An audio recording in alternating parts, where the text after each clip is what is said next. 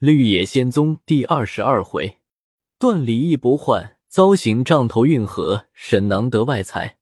词曰：不是鸳鸯伴，抢作鸾凤愁。官教离异两分头，人财双丢，从此断筹谋。乍见彭行子，朝暮断干喉。思量一死寄东流，幸他急救，顶感永无休。又调南柯子。话说金不换娶了徐寡妇而富，两人千恩万爱，比结发夫妻还亲。三招后，诸事完妥，不换便和徐寡一心一意过渡起来。他身虽去了二百两，除诸项费用外，还存有二百七十余两，瞒着徐寡寄顿在城内一大货铺铺内，预备着将来买田地。又将骡子卖了二十八两，带在身边换钱零用。那方是逐日擦抹的活粉人一般，梳光头，穿花鞋，不拿的抢拿，不做的强做，都要现在不换眼中卖弄。他是个勤练堂客，会过日子，只图不换和他狠干，把一个不换爱的没插脚处。起期好事多磨，只快活了十七八日，便钻出一件事来。一日早间，不换与方氏同睡未起。只听得叩门声甚急，徐寡接应出房去了。少客又听得徐寡大惊小怪，不知说些什么，旋即和一人说话入来。方氏扒起，从窗眼中一看，只吓得面目更色，道：“快起，快起！我前夫回来了。”不换道：“好胡说！他已落江身死，那有回来之理？”正说着，只听得徐管长而短，在东房内说两句，哭两句，絮叫不已。不换连忙起来，将和方氏将衣服穿妥，正要下地，只听得徐寡放声大哭，又听得那人喊叫道：“气死我了！”一声未完，早见房门大开，闯入个少年汉子来。方氏将头低下，那人指着不换面孔，冷笑道。就是你这王八的，敢见罢良人妻女吗？反了，反了！向不换腿骨上踢了一脚，一翻身跑出院外。徐寡紧叫着就跑了。不换连忙出房，徐寡迎着说道：“不义二月间陈江的，与我儿子同名同姓，是大同府乡下人，也做的是断局生意，就误传到怀仁县来。”找我和你便做下这样一件事，真是那里说起？不换道，他如今跑往那去。徐寡道，想是去告官。不换道，这却怎处？徐寡道，不妨。你两个前生后续都是我的儿子，难道说有了亲生的就忘了后续的吗？现放着你与我二百银子，他若要方氏，我与你娶一个；他若不要方氏。方氏还是你的，我再与他另娶一个，有什么大下了的事？正言间，只见尹额头和张二神头鬼脸的走来，后跟着几家邻居，都来记忆此事。徐寡满口应承道：“不妨，是老身做的。那官府也问不了谁刘东刘西。”尹额头道：“你老人家怕什么？我们做媒人的经当不起。”徐寡道。这是原是我做主，社会官府任性闹起来，你两个只用一家挨一家棍，我管保完账，不信赌五斤肉吃，包住割不了媒人的头。张二道：“好几样话儿，一句齐整过一句。”猛听得门外大声道：“里面是徐寡妇家吗？”徐寡也高声答道：“有狗屁只管入来放，倒不必在门外寡长寡短的嚼念。”与未必。进来两个差人，从怀内取出一张票来，向不换脸上一照，那一个差人便从袖内流出一条铁绳来，故意儿失落于地。向不换道：“你做的，你明白。这件事可大可小，非同儿戏，加也加得，打也打得，二年半也图得，三千里也留得，烟瘴地方也发得。若问在光棍里头，轻则立脚。”重则与尊驾的脑袋就大有不便了。不换笑道：“我这脑袋最不坚固，也不用刀割剑砍，只用几句话就掉下来了。差人冷笑道：“原来是根硬菜儿。”又调转头向拿票差人道：“这件事还用老爷什么？只用你我打个禀帖入去，说好罢良人妻子事实，又且不服拘拿。”那个拿票差人拦住道：“只教你这人性急，有话缓商。为是你怕他跑了吗？”尹额头道：“金大哥年少，不谙衙门中事故，我们需大家计较。”那拿铁绳的差人问道。媒人邻居可都在吗？徐寡一一说之。差人道：“这件事，媒人固有重罪，就是邻里也脱不得干净。姓金的原来是来历不明之人，他要做此事，你们也该禀报。方才这位姓尹的说了半句在行的话，却不知怎么垂爱我们。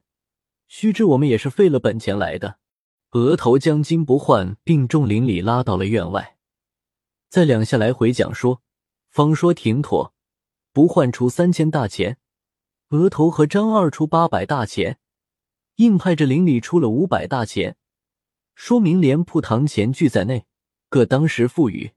两个差人得了钱，向众人举手作谢道：“金大哥这件事是有卖的，才有买的，何况又是一乡人。”休税兼罢，连私通也问不上。只要这位徐奶奶担承起来，半点无妨。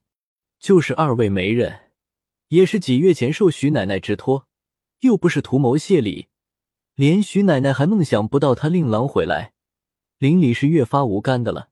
只是还有一节，这方大嫂一票上有名之人，金大哥若不交出关，还需另讲。不换道，这个老婆。十分钟与我九分无干了，出关不出关，任凭二位。徐寡道：“眼见得一个妇人有了两个汉子，还怕见官吗？”差人道：“叫他出来。”徐寡将方士叫出，一齐到县中来。早轰动了一县的人相随着观看。知县升了堂，原被人等据点名分跪在两下。知县先问许连生道。许氏可是你生母吗？连生道：“是。”知县道：“你去江南做何事？是几年上出门？”连生道：“小人在成云锦缎局做生意。今年正月，掌柜的这去苏州催货物，因同事伙计患病，单言到如今方回，不亦有直隶油棍金不换。访问的小人妻子有几分颜色，用银一百两。”会主本县土棍引额头张二，假捏小人二月间坠江身死，将小人母亲谎信，招赘金不换做养老女婿，把小人妻子平白被他奸宿二十余夜。此事王法天理两不相容，只求老爷将金不换引额头等严刑加训。说未完，徐寡在下面高声说道：“我爹儿年轻轻儿的，休说昧心话。”你今早见我时，还说是大同府有个乡下人，也做断局生意，过江身死。此人与你名姓相同，就误传到怀仁县来。道路上听了这个风声，连夜赶来看我，怕我有死活。况你坠江的信儿，四月里就传来，怎么说到金不换用银一百两买转引额头张二欺骗我做事？阿弥陀佛。这如何冤枉得人？又向知县道：“老妇人听得儿子死了，便觉终身无靠，从五月间就托亲戚邻里替我寻访个养老儿子做女婿。这几月来总没个相当的人，偏偏二十天前就来了个金不换、樊张引二人做媒，与了二百两身价，各立合同。这原是老妇人做主，与金不换等何干？”只是可惜这金不换，他若迟来二十天，我儿父方氏还是个全人。知县点头笑了，将金不换引额头张二并邻里人等各问了前后实情。问徐寡道：“这二百银子你可收过吗？”徐寡道：“银子现存在老妇人处，一分没舍得用，是预备养老的。”知县道：“金不换这银子。”倒只怕假多真少，遂吩咐值日头同许氏去取来，当堂验看，若是假银，还要加倍治不换之罪。值日头同许氏去了，知县又问许连生道：“你妻方氏已成师节之妇，你还要她不要？”连生道：“方氏系尊小人母命嫁人，与程程大不相同，小人如何不要？”知举大笑，随发落金不换道：“你这奴才，放着二百两银子，还怕在直隶娶不了个老婆，必要到山西地方娶亲，明是见色起意。”想你在本地也绝不是安分的人，本县只不往棍途中问你，就是大恩。吩咐用头号板子重则四十，这四十板打的方氏心里落了无数的泪。知县又发落尹额头张二道：“你二人放着生意不做，保这样没，便是教诱人犯法。你实说，每人各得了金，不换多少？尹额头还要七银。张二将每人三两说出。”知县吩咐各打二十板，将六两谢银追出，交济平院公用，邻里免责，俱释放回家。又笑向方氏道：“你还随前夫去吧。”发落府币，徐寡将银子取到。知县验看后，吩咐酷吏入关。许连生着急忙禀道：“小人妻子被金不换白睡了二十夜，这二百银子就断于小人妻子做遮羞钱也该。”怎么入起关来？知县道：“这宗银子和赃罚钱一样，例上应该入关。至于遮羞钱的话，朝廷家没有与你留下这条例。”徐寡坑的眼中出火，大嚷道：“我们这件事吃亏得了不得，与当归养汉一般。老爷要银子，该要他那干净的。”知县大喝道：“这老奴才满口胡说！你当这银子是本县要吗？”徐寡道：“不是老爷要，难道算朝廷家要不成？”知县大怒，吩咐将许连生打嘴，左右打了五个嘴巴。徐寡便自己打脸碰头，在大堂上拼命叫喊，口中吆喝杀人不已。知县吩咐将徐寡拉住，不许他碰头，一面吩咐将许连生轮班加力打嘴，打得连生眉膀眼肿。口中鲜血直流，还告着他母亲晋升。知县还大喝着叫佳丽打。徐寡见打的儿子厉害，方才叩头求饶，银子也不要了。知县看将原被人等一起赶下退堂，众邻里扶了张尹二人，背负了不换，同到东关殿中。凡人将行李从徐寡妇家要回来，治养棒疮。这四十板。比广平府那四十板厉害数倍，割去皮肉好几块，疼得昼夜呻吟不已。又兼举目无亲，每想起自己原是个穷人，做生意无成，又学种地，前妻死去，也便甘休。偏又遇着冷于冰，留银二百两，从田河中发四五百两子财。李和后连表兄有了归招，再行婚举为氏，不一一时失算。娶了个郭氏，弄出天大的饥荒，侥幸挣出个命来，既决意去范村，慰问又在此处招亲，与人家做养老儿子，虾头也不知磕了多少，如今弄得财色两空，可怜父母遗体，打到这步田地，身边虽还有二百多银子，记得甚是，若再赢球，只博又有别的是非来。我原是个和尚道士的命。七才子路四个字，历历考验，总与我无缘。若再不知进退，把这穷命丢去了，早死一年，便少活一岁。又想起冷于冰，他是数万两家私，又有娇妻幼子，他怎么割舍出家，学得云来雾去，神鬼不测？我这豆大家业和浑身骨肉，与他比较起来，他真是鲲鹏，我真是文瑞。我父母兄弟俱无。还有什么委决不下？想到此处，便动了出家的念头，只待棒疮养好，再定去向。从此请医调治，费一月功夫，盘用了许多钱，方见此平复。他常听的连城璧说，冷于冰在西湖遇着火龙真人，得了仙传。他也想着要到那地方寻个际遇，将铺中寄放的银子收回，又恐背负行李发了棒疮，买了个驴儿，半骑半驮着走。辞别了张尹二人，也不去范村了，拿定主意奔赴杭州。走了许多日子，方到山东德州地界。那日天将错午，将帘儿拴在一棵树上暂歇。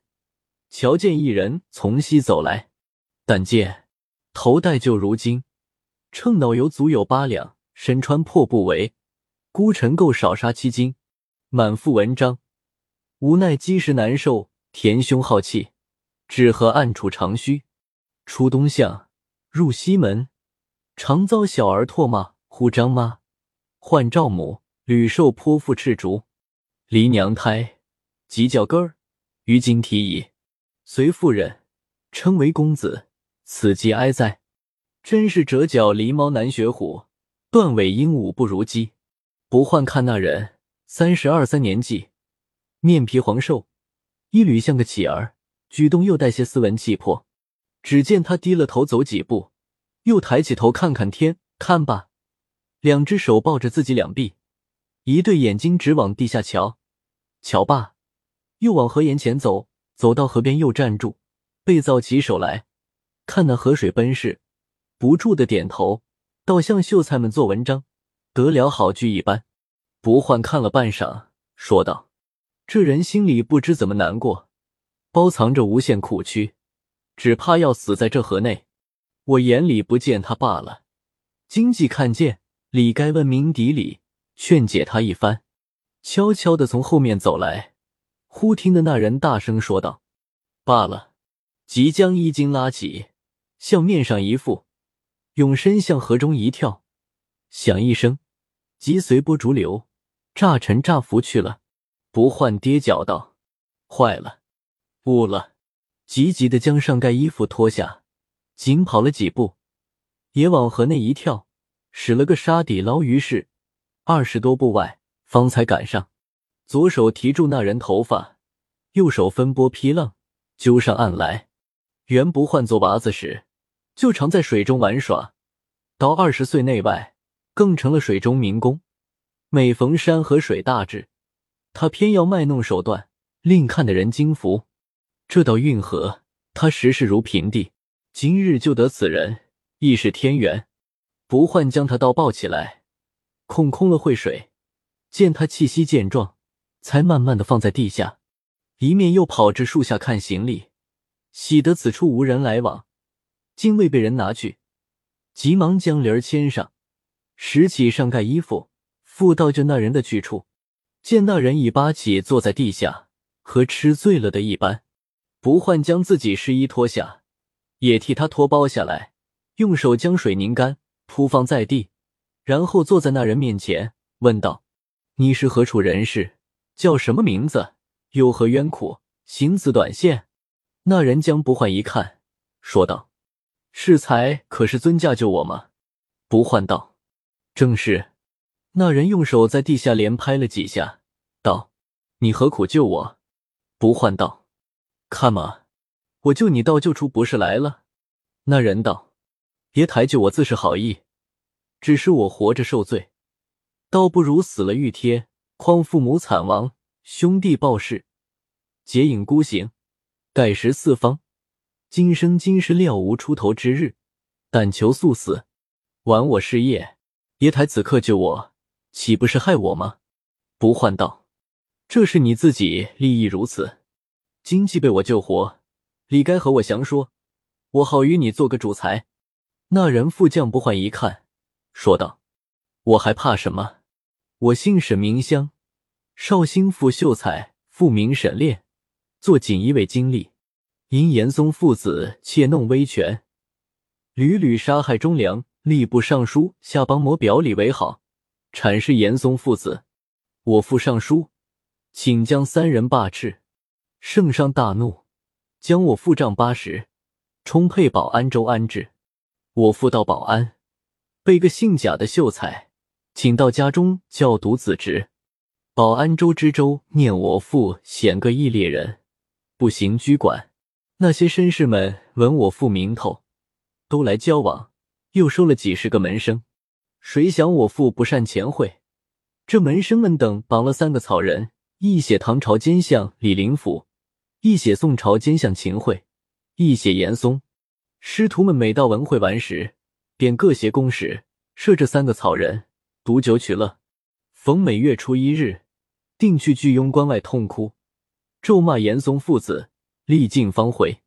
只两三个月，风声传至京师，严嵩大怒，托了直隶巡抚杨顺、巡按御史陆凯，将我父入在宣化府严浩等妖党案内，同我母一时斩首，又将我兄弟沈包立毙帐下。我彼时在家乡，被地方官拿获。同小妾一并借金，图刺江南。小妾出谋，着我去董主事家借盘费，借意留小妾做当务，实肯交我去。程董公赠我数金银两，从他后门逃去，流落河南。盘费依附拘禁，以乞丐为生。今到山东，此地米粟又贵，本地人不肯怜贫，我已两日夜一点水米未曾入口。说罢，大哭。不换道：“你难道就没个亲戚奔头吗？”沈香道：“亲戚虽有，但人心难测，诚恐求福得祸。我只有个胞姐，嫁在江西叶家，刻下现做万年县教官，因此一路乞丐，要投奔他，还不知收与不收。”不换道：“骨肉至亲，焉有不收之理？你休慌。”只用走数里路，便是德州。到那边，我自有道理。沈香道：“敢问爷台是那里人？”不换道：“我是北直隶基泽县人，叫金不换，要往浙江去。你快起来，穿了湿衣，随我到德州走遭。”沈香想了想，随即扒起，牵驴同走到德州旅店安下。不换立即叫小伙计买了些吃食，与沈香充饥。又要来一大盆火，烘焙衣服，然后到街上买了大小内外布衣几件，并鞋袜、帽子等类，着沈香更换了，在店内续谈了一夜。次早，不换取出五封银子，又拾来两亿小包，说道：“我的家私尽在于此，咱两个平分了吧？”沈香大惊道：“岂有此理？”不换道：“此理常有。”只是你没有遇着。说着，即分与沈香一半。沈香道：“以刀活命之恩，即获惠助，只三五两罢了，如何要这许多？”不换道：“你此去江西，定是否极泰来，设或你姐夫不收留？难道又去江西讨吃不成？”两人推让了十数次，沈香方才口头收下，感激的铭心刻骨。不换道。那驴儿你也骑了去吧。沈香道：“恩公意欲何为？”不换道：“我如今的心和行云流水一般，虽说浙江去，到处皆可激流，并不像你按程计日的行走。有他在我身边，喂草喂料，添许多不方便。此地是个水陆码头，各省来往人俱有，非你久留之所。你此刻就起身去吧。”我随后慢慢的行走，沈香又要推辞，不换道：“银子我还送你百余两，合在一缕，快骑了去。”沈香复行拜谢，痛哭不忍分离。不换催促再三，方装妥行李，两人一行出门，相随了六七里。不换看的沈香骑上驴儿，那沈香的眼泪何止千行，一步步哭的去了。正是。好事人人愿做，费钱便害心疼。不换素非侠士，此举大是光明。